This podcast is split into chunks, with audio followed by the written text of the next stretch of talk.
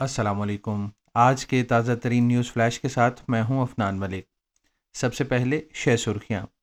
Australia New Zealand اور Canada نے Israel پر زور دیا ہے کہ وہ رفع کے زمینی حملے میں آگے نہ بڑھے۔ تین راتوں کے تباہ کن طوفان کے بعد اب بھی ستر ہزار سے زائد وکٹورین املاک بجلی سے محروم ہیں۔ اور کھیل کی خبروں میں کورنٹی وائن ذاتی وجوہات کا حوالہ دیتے ہوئے میٹلڈاز کے آئندہ اولمپک کوالیفائر سے باہر ہو گئی ہیں۔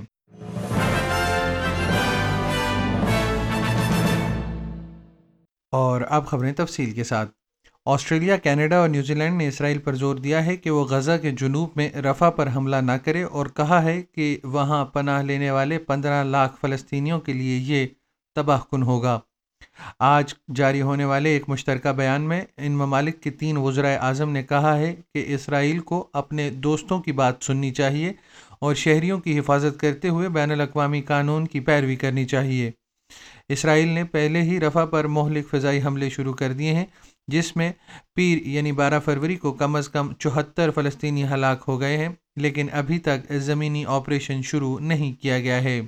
دوسری جانب، البنیزی حکومت اقوام متحدہ کے فلسطینی امدادی ادارے کی فنڈنگ معطل کرنے کے فیصلے پر تنقید کی زد میں آ گئی ہے۔ وزیر خارجہ پینی وانگ نے سینٹ کی ایک کمیٹی کو بتایا ہے کہ وہ U N W R A کے لیے فنڈنگ جلد از جلد بحال دیکھنا چاہتی ہیں، لیکن ان کے خلاف سنگین الزامات ہیں اور انہیں نظر انداز نہیں کیا جا سکتا۔ تباہ کن طوفانوں کی وجہ سے توانائی گرڈ پر تباہی مچانے کے بعد ہزاروں وکٹورین شہریوں کو تیسری رات بجلی سے محروم رہنے کے امکانات کا سامنا ہے۔ پریمیئر جیسنٹا ایلن نے تصدیق کی ہے کہ تقریباً ستر ہزار گھر اور کاروبار بجلی کے نیٹ ورک سے منقطع ہیں۔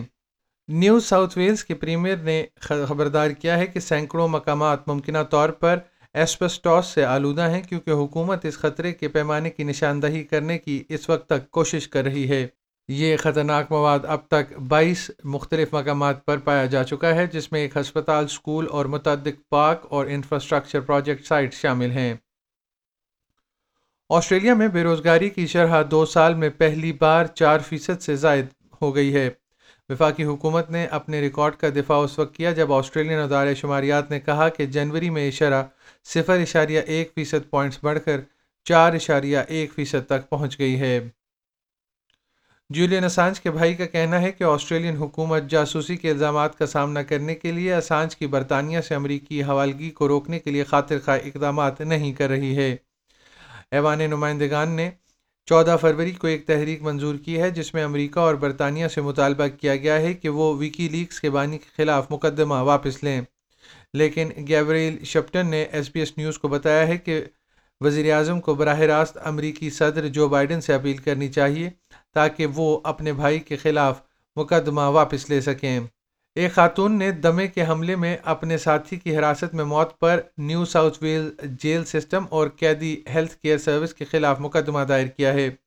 سن دو ہزار بیس میں ہونے والی تحقیقات میں بتایا گیا کہ ستمبر دو ہزار اٹھارہ میں آسٹریلیا کا کوئلے سے چلنے والا سب سے بڑا پاور اسٹیشن دو ہزار پچیس کی مقررہ اختتامی تاریخ کے بعد بھی کھلا رہ سکتا ہے۔ اوریجن انرجی کے سی ای او نے سرمایہ کاروں کو بتایا کہ وہ سڈنی کے شمال میں ایرنگ پلانٹ کے مستقبل کے بارے میں نیو ساؤتھ ویلز کی حکومت کے ساتھ بات چیت کر رہے ہیں۔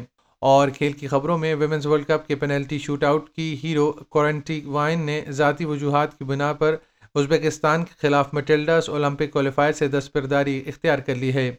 سڈنی ایف سی اسٹار کی جگہ ویسٹرن سڈنی کی اسٹرائکر صوفی ہارڈنگ جگہ لیں گی۔ اس کے ساتھ ہی آج کی نیوز فلیش ختم ہوئی۔